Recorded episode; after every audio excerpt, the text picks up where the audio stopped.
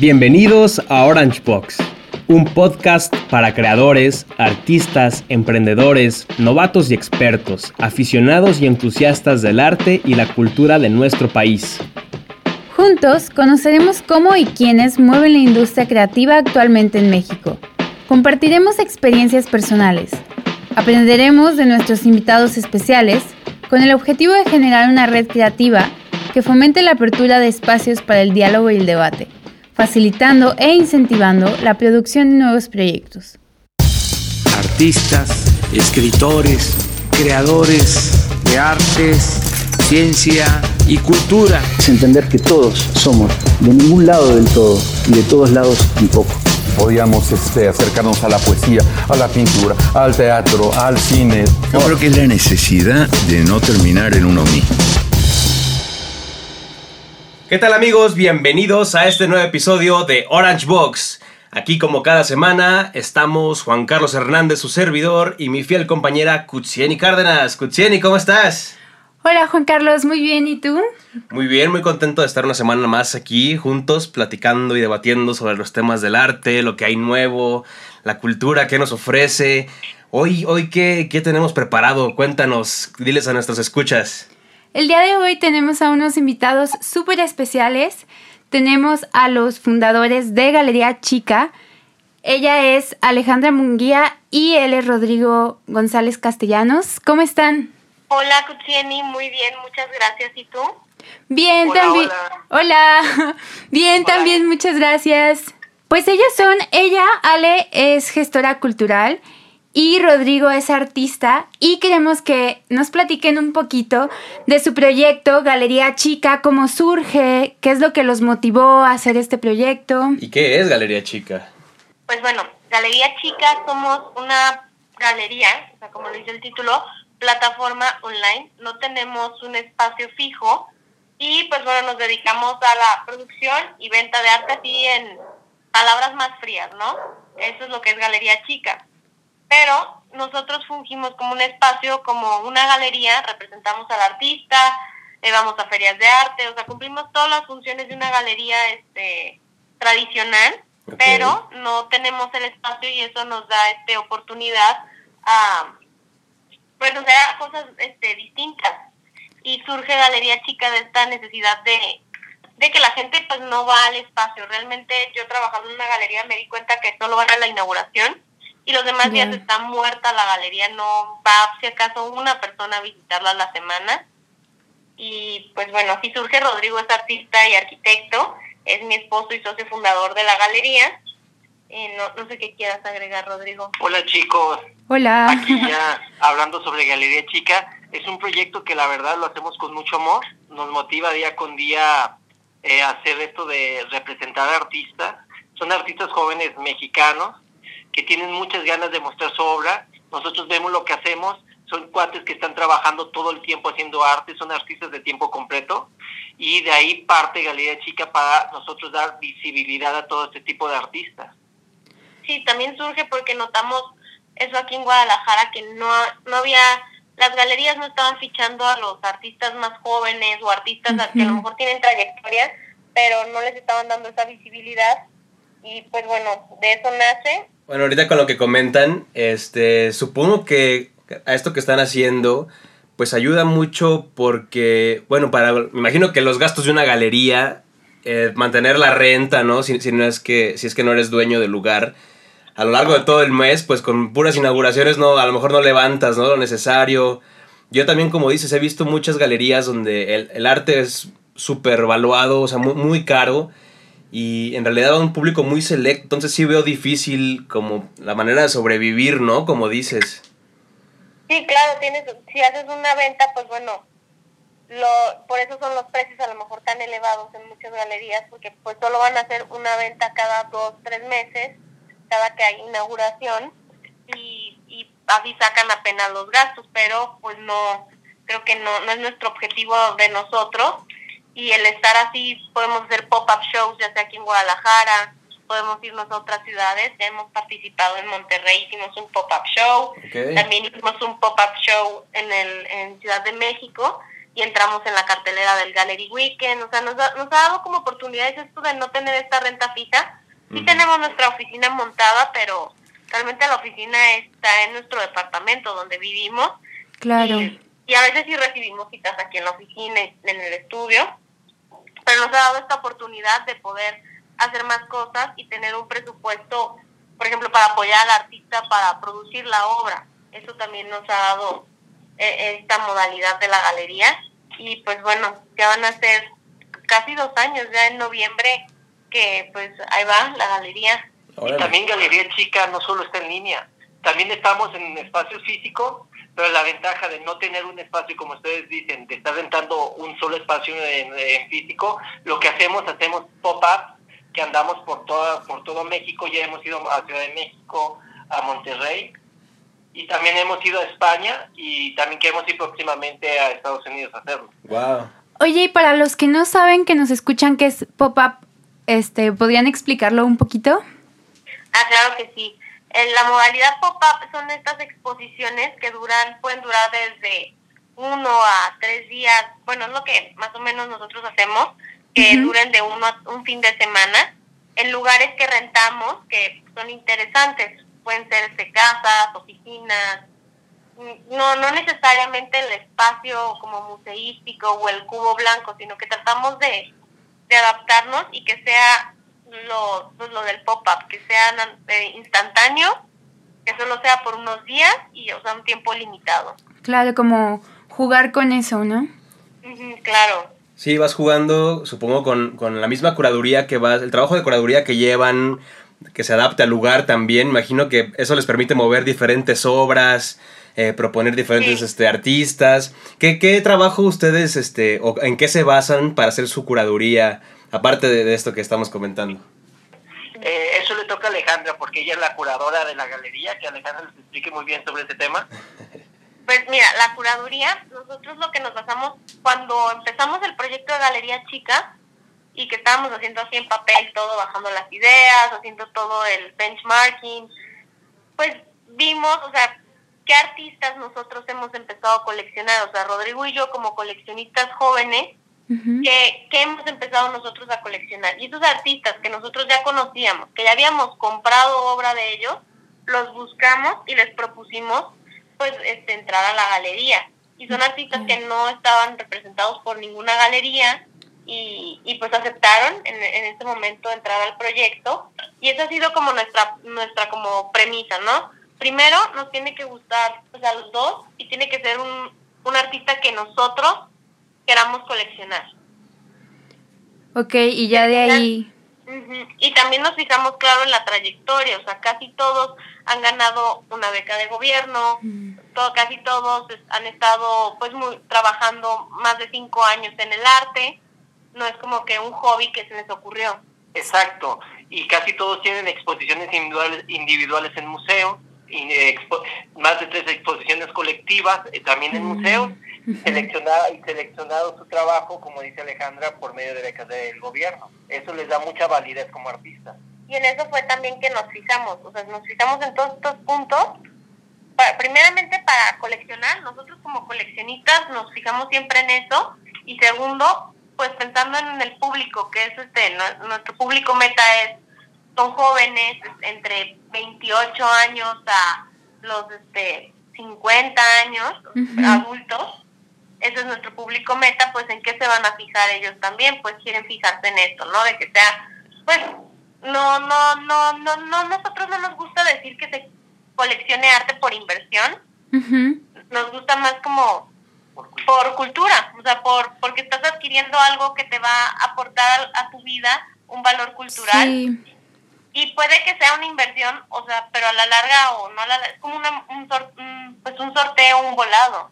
Sí, coleccionar arte porque te gustó la obra de arte, te gusta lo que hace el artista y estás apoyando al arte mexicano y al artista en su trayectoria. Eso es lo, lo interesante y lo bonito del arte. Porque luego sufren muchas decepciones los coleccionistas que les venden como la gran promesa a tal artista y a lo mejor en 5 o 10 años su obra no subió nunca de precio o la tratan de vender y ya no pueden revenderla. Entonces es, es algo complicado, pero nosotros queremos como invitar a los coleccionistas o a las personas que quieren empezar a coleccionar arte, que primero lo hagan porque les gustó, porque les gustó y porque les va a aportar algo a su vida, a su casa, un valor cultural, y no tanto porque ah, quiero invertir en arte y me voy a hacer millonario en 10 años cuando la trate de vender. Claro, por el mismo, pues disfrute, placer y valor que te da a ti mismo, ¿no? Ajá, exacto. Oye, y en, en la pandemia han visto como algunos cambios entre los coleccionistas o algunas colaboraciones interesantes a partir Sí, de la eh, pandemia. De los coleccionistas, fíjate que ahora nos han contactado más por Instagram. Ajá. Antes, todo el año pasado, todo el primer año de Galería Chica, pues bueno, siempre han sido nuestras ventas, la gran mayoría de las ventas han sido en ferias y en los eventos de pop-up show, en las exposiciones con el trato persona a persona, como que todavía la gente le daba miedo comprar en línea arte. Pero en la pandemia, como pues estaban obligados a no salir, sí, sí hemos recibido varias ventas así por internet por, y más que nada por Instagram. Eso a mí se me ha hecho un fenómeno muy interesante y, y se me hace como padre de que ya nuestra pues nuestra comunidad de Instagram haya generado esa confianza para que se acerque un coleccionista y quiera comprar a través de Instagram. Claro, hasta si- siento que, que a la pandemia, no digo que, que les haya beneficiado, pero qué interesante que ustedes hayan trabajado en este modelo, este, ¿no? Como de e-commerce, por llamarlo así, en línea. Y que justo cuando, en el año, cuando se soltó la pandemia, que ya no se cerraron espacios, este, espacios físicos, ustedes ya tenían una, una base de fans, de seguidores, la confianza, por supuesto, que a fin de cuentas, como dices, vi- vino a, a beneficiarlos o no, o no afectarlos tanto, supongo. Sí, claro, o sea, no, no, sí nos hace falta el salir a eventos y, Sí, y poder hacer como ese networking también porque está padre de que a veces llegan curadores, conocen a los artistas que estás promocionando y se hacen como sinergias padres, pero pues al- creo que de la pandemia nosotros sí hemos dicho, Rodrigo y yo, que pues nosotros no lo hemos sentido tanto porque en realidad ya trabajábamos desde casa en una plataforma virtual Sí. y, y pues sí ya habíamos tenido al menos todo un año antes para hacer nuestra comunidad, e irla reforzando. Y eso es lo que hemos visto padre. También han salido otros proyectos muy padres en la pandemia, como uno de Visita a mi estudio de Monterrey, Ujú. que hacen videos los artistas compartiendo su estudio y cómo están sobreviviendo esta pandemia. Rodrigo, de hecho, participó ahí y, y está muy padre la iniciativa. Claro, cuando hice el video para visitar mi estudio, sí, se me hizo muy interesante abrir las puertas de mi estudio, que mi estudio está en, en mi misma casa. Es un espacio mixto. Yo comparto mi hogar con mi trabajo y siempre está en constante cambio. Y se me hizo muy padre compartirles ese video y también me di cuenta que los otros artistas que mandaban video también lo hacían, sus estudios estaban en sus casas por la pandemia y estuvo muy interesante cómo también mezclaban su vida laboral con su vida privada. Claro, ya por... Perdón, pero con todo lo que dices pienso que da un acercamiento al espectador como muy diferente porque pues realmente te das cuenta de cómo viven o entras un poquito más al mundo del artista, ¿no? Al poder entrar a pues a las puertas de tu casa. Sí, es algo, a, a algunos puede ser algo muy vulnerable que veas cómo trabajas o la intimidad de tu casa, pero también es algo muy bonito mostrar lo íntimo, cómo la, la intimi- intimidad de día con día, cómo, cómo trabajas, cómo vives con las personas en tu hogar, pero a la vez es tu estudio. Eso estuvo, se me hizo muy, muy padre, muy bonito. Sí, claro, y aparte siento que habla mucho del artista también, ¿no? Como que, aunque todos sean, sean 10 pintores, cada uno tiene su estilo diferente y su forma de, de, de captar la creatividad, en qué espacios se sienten más seguros, más inspirados. Eso es además algo increíble que sin duda lo voy a checar más adelante. ¿Qué Sí, Juan Carlos? Porque vi, porque hay artistas que son muy ordenados, que tienen todo muy ordenados, muy meticulosos, y otros que su vida es un desorden, y si no está desordenado el espacio, no les funciona. sí. sí. Claro. Oye, Rodrigo, y ahorita que nos estás platicando de tu experiencia como artista y en este proyecto, ¿podrías contarnos un poquito más de tu última exposición, la de desgaste de psicología del color? Claro que sí. El desgaste de la psicología del color es una exposición virtual que actualmente está en la plataforma de Artsy y lo que trata que fueron 33 piezas que hice durante la pandemia. Transformé parte de nuestra casa estudio, quité comedor y todo esto para montarlo como un estudio de, de, pin- de pintura. Ahí mismo montaba los papeles algodones, desgastándome a mí mismo, yo contra el papel, con herramientas que se usan de, en la construcción, lo que usan los albañiles de uso diario como la llana, la cuña y la cuchara. Yo lo hice tallando, tallando, tallando el papel y también con la misma pasta en la construcción, haciendo es- esta, estas, estas pinturas, lo materialicé en algo pictórico y también obviamente me desgasté haciéndolos, por eso se llama el desgaste de la psicología del color, y los colores los saqué de un libro alemán que se llama el desgaste de la psicología, eh, perdón, se llama el desgaste, se llama la psicología del color, de Evangelas, que es a un grupo de personas, les preguntan emociones y sentimientos, para ellos qué representan los colores sobre emociones y sentimientos, y ya ahí sale el resultado de los colores que hago sobre estas 33 piezas. Oye, ¿por qué el desgaste? Desgaste, yo, yo como arquitecto me fijé mucho que en los albañiles en la construcción se desgastaban sus canillas, sus codos, su- todo su cuerpo al realizar su trabajo de uso rudo diario. Y yo quise materializar ese trabajo en una obra de arte y lo hice por medio de estas pinturas. Dije, bueno, ahora yo me voy a poner en los pies de los, de los albañiles y, y vamos haciéndolo, me voy a poner en sus zapatos, vamos haciéndolo y lo que hice fue representar ese desgaste por medio de estas pinturas.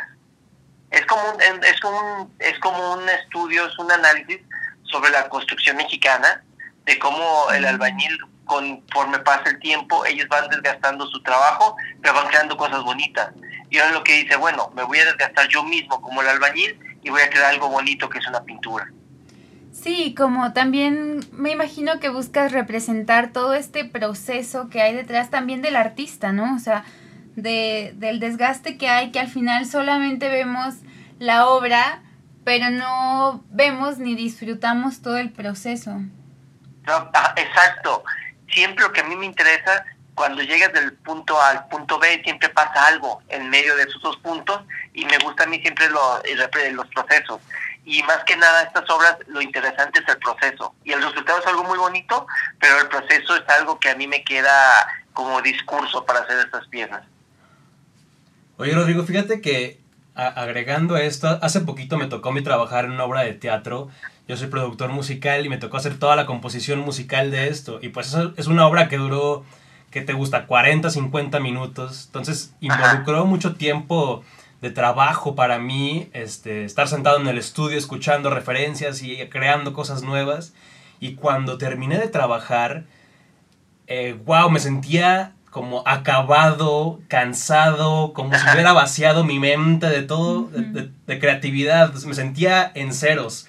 No sé si eso mismo te pasó al- al- durante el proceso de este mismo desgaste que, que llevaste. No, cada vez, todo, eh, duré como dos, dos meses haciendo estas obras de arte. Son muchas, 33 piezas en dos meses. Quedaba, pero exhausto. Sí. Quedaba tan cansado que ya no me podía mover. En serio, sí representa el desgaste, como lo dice el título. La psicología del desgaste, yo psicológicamente y físicamente estaba desgastado. Sí, sí, lo, aunque, la- aunque la obra de arte no se vea, pero yo como artista sí quedaba, sí quedaba cansado Así y se me hizo, se hizo como algo, algo padre, ¿no? Sí quedaba cansado y sí representaba a lo que estaba haciendo y aparte cada obra la grabé. Me grabé haciéndolo y ahí, ahí se muestra, ahí se muestra el cansancio. La gente puede ver cada vez, yo la obra la vendo con tu vendo todo, vendo la obra, lo vendo con el video yo, yo haciendo el desgaste y ahí pueden ver cómo yo termino cansado haciendo la obra. Es un proceso muy interesante. Me gustó mucho trabajar en eso. Sí, se escucha, se escucha la verdad muy, muy interesante. Y sabes qué, me da mucha curiosidad saber un poquito más de, o sea, de ti como artista. ¿Cuál ha sido tu proceso a lo largo de tu carrera o tus retos como pues haciendo una comparación a esta obra, ¿no? Fíjate que he ido evolucionando. Cada año voy evolucionando. Es lo interesante de ser artista. Siempre busco ser fiel a mi, a mi discurso, hablar sobre el desgaste, el trabajo rudo, también sobre lo rural y el campo, Ujú. pero conforme pasan los años, voy haciendo, voy evolucionando. Un día puedo dedicarme solo a pintura, otro día me brinco a fotografía, otro día me brinco a escultura, otro día a pintura, y así voy evolucionando, evolucionando mi obra. Siempre está la misma mando, la misma mente, pero va a ir cambiando. Me gusta eso que en el arte vas evolucionando tú como artista, con tu discurso, con tus piezas, con la materialidad, va evolucionando. Sí se nota mucho que su misma línea de trabajo la ha ido mejorando. Por ejemplo, de estas del desgaste de la psicología del color, pues nacieron de una pieza que hizo hace unas que eran como lilas, eran así unas tallas de cómo observó que vio con los albañiles, o sea, ha sido todo un proceso para llegar a esta idea ya más estética con más investigación que es el, desgaste de la psicología del color, o sea, ponerle como un significado al por qué al color, no nomás porque, ah, me gustó el negro o me gustó el rosa. Sí, yo quería que tuviera un, significado ese color, como dice Alejandra, por eso me, basé por medio de un libro de la psicología del color y, y que tuviera, si, si, es rojo, ¿por qué es rojo? Hacerlo más objetivo. Y hablando sobre el proceso que he tenido durante mi carrera, yo empecé haciendo obra en las calles y ponía esculturas así perdidas en, las calles para que la gente se las encontrara. Tengo ahí todavía una perdida de concreto en las orillas de Zapopan. Si ustedes van pueden ver todavía que son unas esculturas que son dos letras que forman la palabra no, es la N y la O, que todavía existen, pesan media tonelada cada letra. Y así yo empecé haciendo arte en las calles. Después cambié haciéndolo en un estudio después voy al rancho, a la granja de mi papá a hacer también obras de arte y voy evolucionando constantemente, de empezar a hacer arte callejero a hacer algo más, más fino y más sofisticado en un estudio de arte. Sí, como que también todo ese proceso va creciendo y descubriéndote contigo mismo. Claro, sí, me voy descubriendo yo como artista de cosas que yo pensaba que no podía hacer y, cuando lo hago digo, órale, quedó muy bien logrado o quedó muy bien el proceso o, el experimento, porque ser artista a veces siento que es como ser un, inventor, ¿no? A ver qué me invento el día de hoy y a ver qué me sale y si queda algo padre, ¿no? sí, sí, sí. Y se hace muy padre. Me siento como un, siempre de niño quise ser inventor y lo estoy haciendo con, lo, con el arte. Qué padre, qué padre. Oigan chicos, y ustedes que tienen experiencia como representantes, ¿Qué tips les pueden dar a los artistas que van comenzando para poder profesionalizarse y, dar el siguiente paso? Quisiera saber un poco más como de su trabajo como representantes y cómo me imagino que lleva un proceso de evolución también de trabajo a la par con el artista para desarrollarlo y profesionalizarlo. Pues bueno, ¿cómo representamos artistas? Nosotros este, primero que nada, nos gusta conocer la obra, así empezó Galería Chica con artistas que nosotros ya conocíamos, que ya habíamos coleccionado pues obra de ellos, porque también lo principal es la experiencia del usuario y nuestro público meta pues son jóvenes como nosotros que quieran empezar a coleccionar arte o hasta este, personas más, más grandes, pero es este joven coleccionista y pues bueno, en el arte contemporáneo hay muchísimas cosas que a veces no son para una colección como tal, son, o sea, no es para tenerlo en casa, es más bien para un museo, son más de investigación.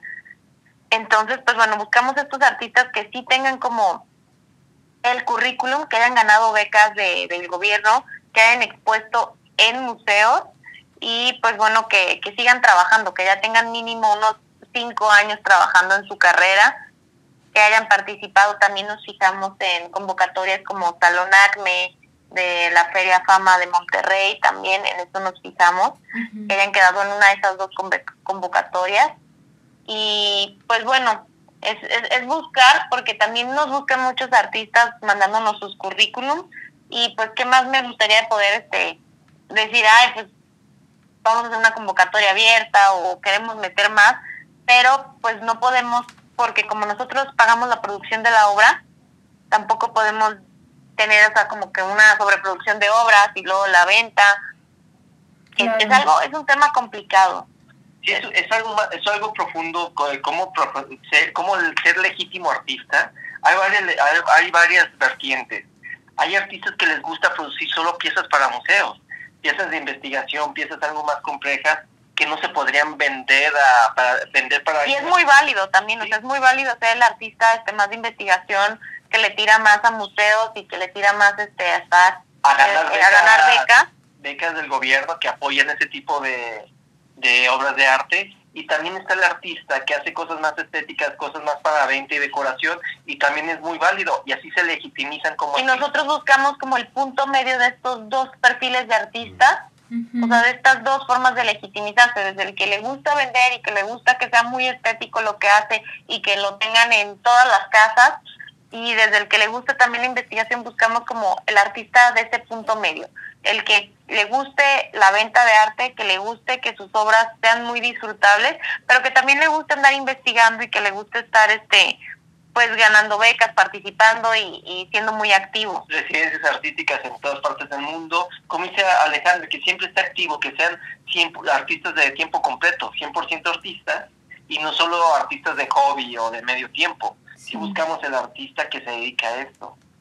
Y como representación, o sea, por lo que me dicen, entiendo que también va como una parte más de como de patronaje, ¿no? Donde los apoyan económicamente para la producción de la obra, pero eso también incluye la cuestión de, difusión, de relaciones con medios, con otras este, galerías o con otros puntos donde pueda vender y promocionarse este artista. Eh, no, no es tanto como un manager, o sea, eso no, no, es, no es como la representación. Cuando una galería te representa, sí, sí abarca la parte, obviamente te va a dar difusión en sus páginas, redes, este, pues en todo lo que abarque la difusión. Obviamente también en medios, cuando sean exposiciones, se van a lanzar press release. Eh, también toda la función de marketing, porque sí le invertimos en, en, en marketing en, en redes y también este que en la, nuestra página de internet y la, le invertimos en la fotografía de, de las piezas. Y también ir a ferias de arte es invertirle al artista. Sí, no es tanto como la representación que se entiende como ser un manager, Ajá. no es así. Este es más bien representación de que nosotros, si llega un coleccionista y me pide obra tuya, pues yo te estoy representando. Mm, Oh, ya, ok. Sí, sí, sí, justo tenía esa duda.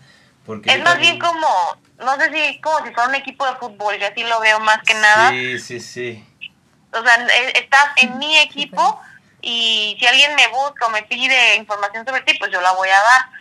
Y vas a, este, si vamos, la- los, los muse- las exposiciones en ferias de arte o, o en otros lados que hagamos, pues es como si fueran los partidos, ¿no? Y ahí vas a tener la, la difusión. sí, van, van en tu equipo, por así decirlo.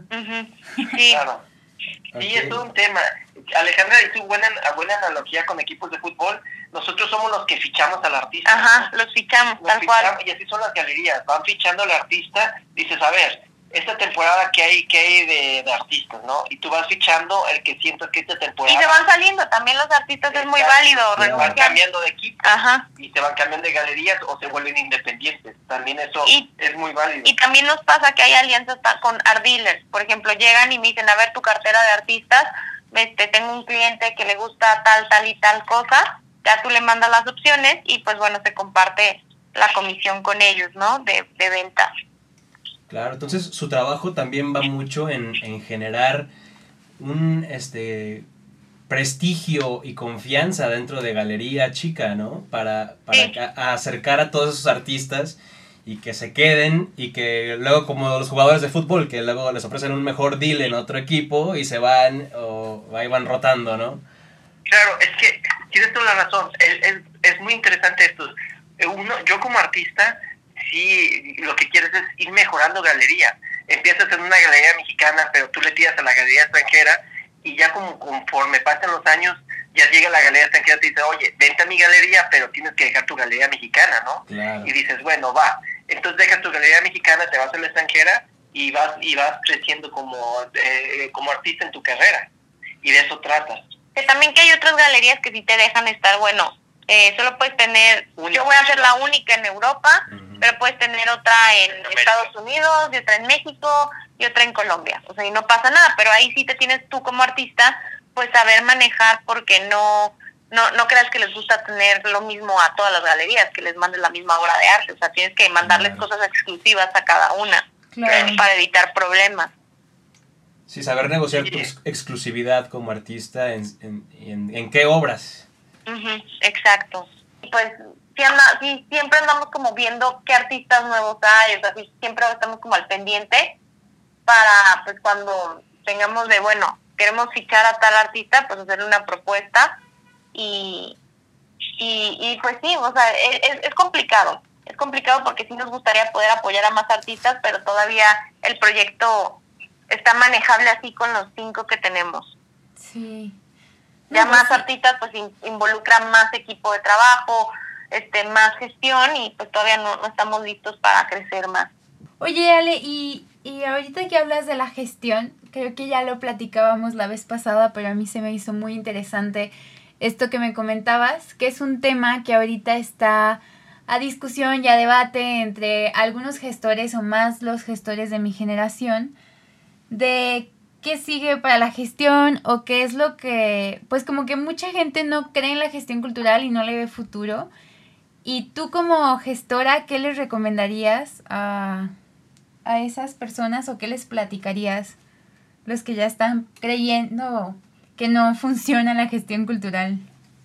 Pues es, es como todas las carreras, es de mucha paciencia, mucho trabajo, o sea, yo pienso que, o sea, no, no, no implica, el mismo trabajo es este, un doctor, o sea, obviamente acomodarse, no, no es de que, ah, ya salí de medicina, tú vas a tener trabajo automáticamente, pues no, o sea, Claro. o vas a abrir tu consultorio, o a qué te quieres ir, te quieres ir a salud pública, salud privada, o sea, son, son muchos temas también, no es como que, ay, mejor hubiera estudiado leyes en lugar de gestión cultural, pues no, también un abogado la tiene difícil, tiene que buscar en cuál despacho acomodarse o si va a abrir su propio despacho, de dónde va a sacar clientes.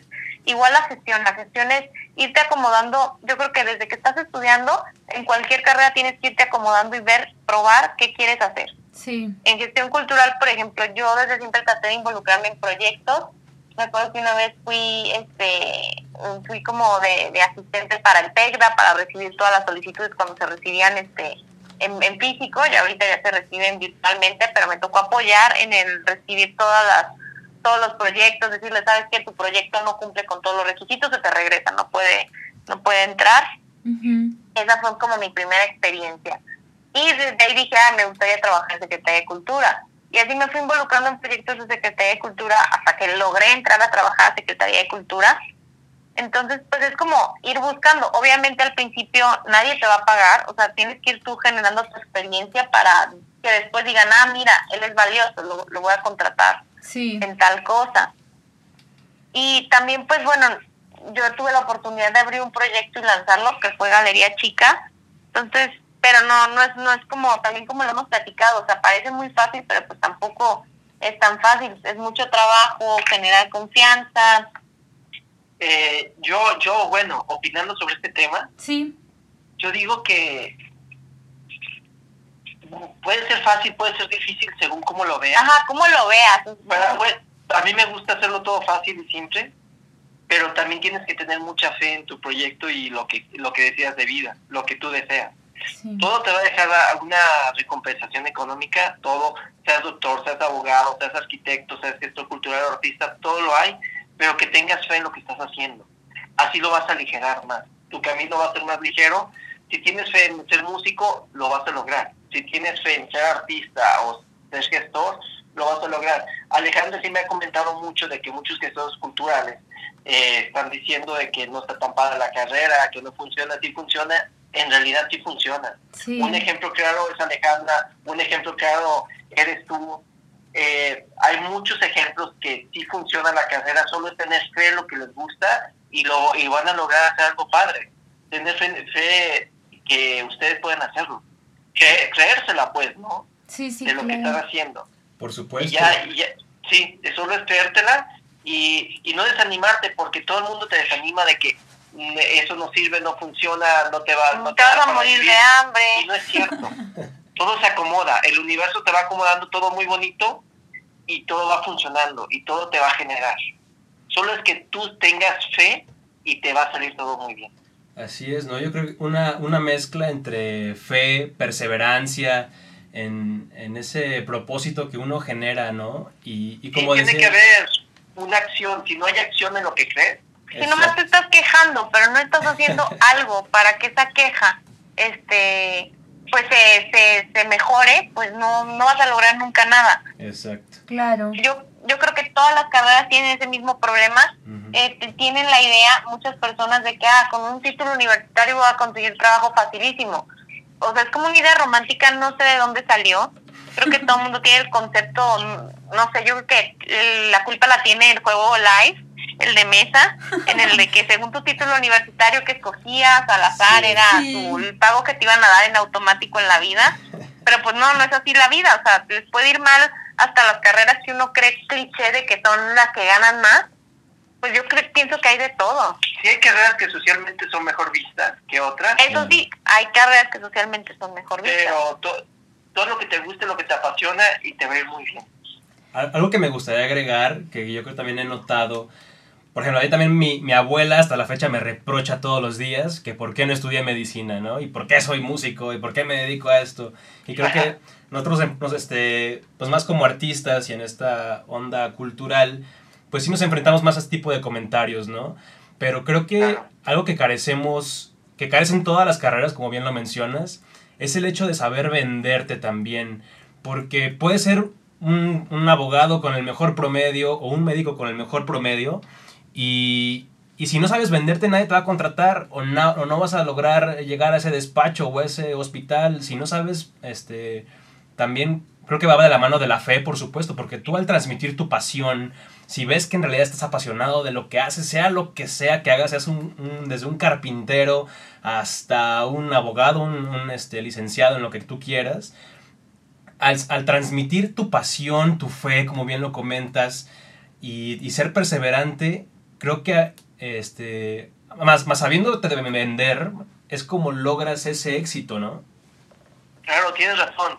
El 50% de la chamba sí es la fe y lo mezclas también con tener buenas relaciones. Sí. Ser una persona que transmita tener buena, puedes tener, como tú dices, el talento, pero si no sabes relacionarte con los demás, no va a funcionar. Y el 50% sí es saberte cómo relacionarte con las demás personas. Y algo que me dice Rodrigo siempre es de que él, todos sus compañeros de arquitectura, así los que eran top promedio de, de la clase, dice, veo dónde están ahorita y no desaparecieron. No creía que iban a hacer las grandes promesas porque tenían el mejor promedio, pero, pues no, no te asegura el éxito, el tener un, un buen promedio o un mal promedio. Sí. O no, no sé tú Oh, qué claro, opinas. y los chavitos que eran Sí, sí. muy sociales son los que les está yendo mejor porque saben relacionarse. Sí, sí. Y creyeron en ellos, creen, creen en su palabra. Fíjate que sí, justo mi papá que trabaja en, en la maquila, él me dice, yo no contrato a los chavos de 10, porque los chavos de 10, o, o, es más, déjame corregir, los chavos de 10 normalmente son gente que sabe hacer el trabajo y seguir órdenes, pero a la hora que buscan un líder, se enfocan en las personas que tienen a lo mejor 80, 85, tampoco los de 60, ¿verdad? Pero sí la gente que a, que a lo mejor no Tienen Sí, equilibrio. tiene un equilibrio entre relaciones en que sa- sí salieron, sí se divirtieron, hicieron amigos, pero aún así sacaron su trabajo adelante. Entonces, Claro. como que, bueno, es lo- esa es la, la opinión de mi papá, ¿no? Que, que eh, no, o no, no digo que sea una regla para todos, ni sea el caso para todos, este, pero sí se fija mucho en eso, en ese balance entre saber hacer las cosas y, y aparte las relaciones, saber, saber convivir con más personas, trabajar en equipo, porque también muchas veces estas personas de 10 es gente que se aísla y lo hacen todo ellos. Y en cambio los demás son los que, bueno, pierden porque a lo mejor uno le falló, pero ahí estuvieron aprendiendo en cómo convivir, trabajar en equipo. Y cómo resolver a lo mejor problemas también. Exacto. Sí. Si no podemos ser muy individualistas. Eh, en este mundo tenemos que saber trabajar en equipo y eso y es como nos funciona todo, hacer equipo. Así es. Oigan, y ya por último, para cerrar, la verdad es que me, me encanta platicar con ustedes. Este, ¿qué sigue para Galería Chica?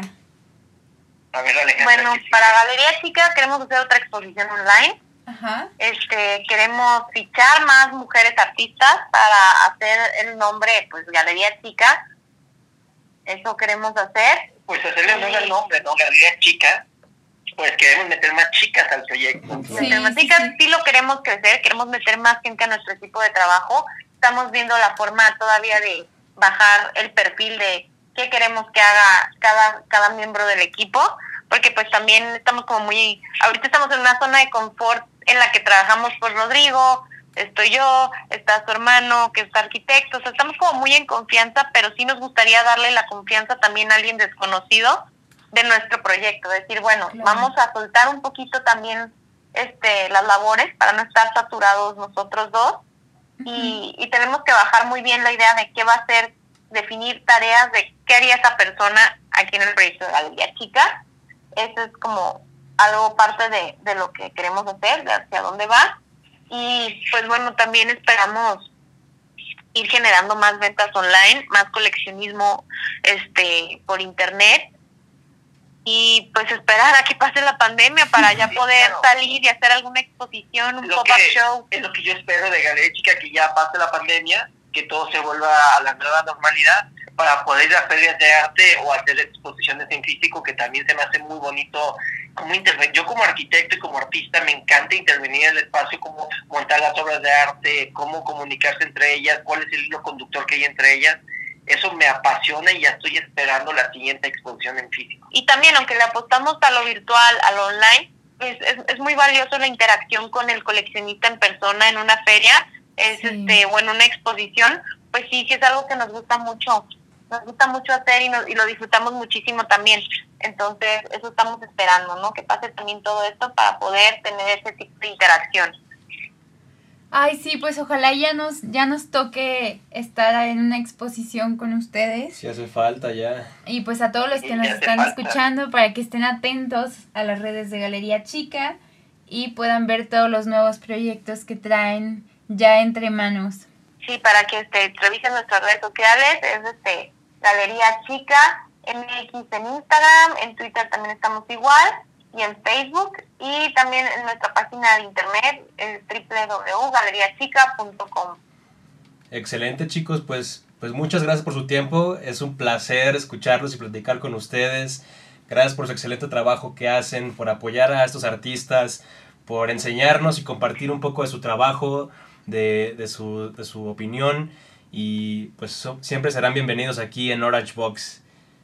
No, pues muchísimas gracias a ti, Juan Carlos de Acustieni, este, por la invitación y pues este, disfrutamos mucho la plática con ustedes también. Muchísimas gracias. Me encanta que nos escuchen sobre nuestros proyectos, nuestros proyectos, como, lo como nuestros proyectos también de vida profesional y todo esto. Muchas gracias porque nos, nos prestaron su espacio y chicos, cuando gusten volvemos a platicar de lo que quieran, ¿eh? Muchas gracias. Bueno, pues este fue el capítulo de hoy. Muchísimas gracias por escucharnos. Ya saben, para escuchar más charlas como esta, vayan a Orange Box MX. Estamos en Instagram y en Spotify. Hasta la próxima. Adiós amigos, muchas gracias. Nos vemos la próxima semana.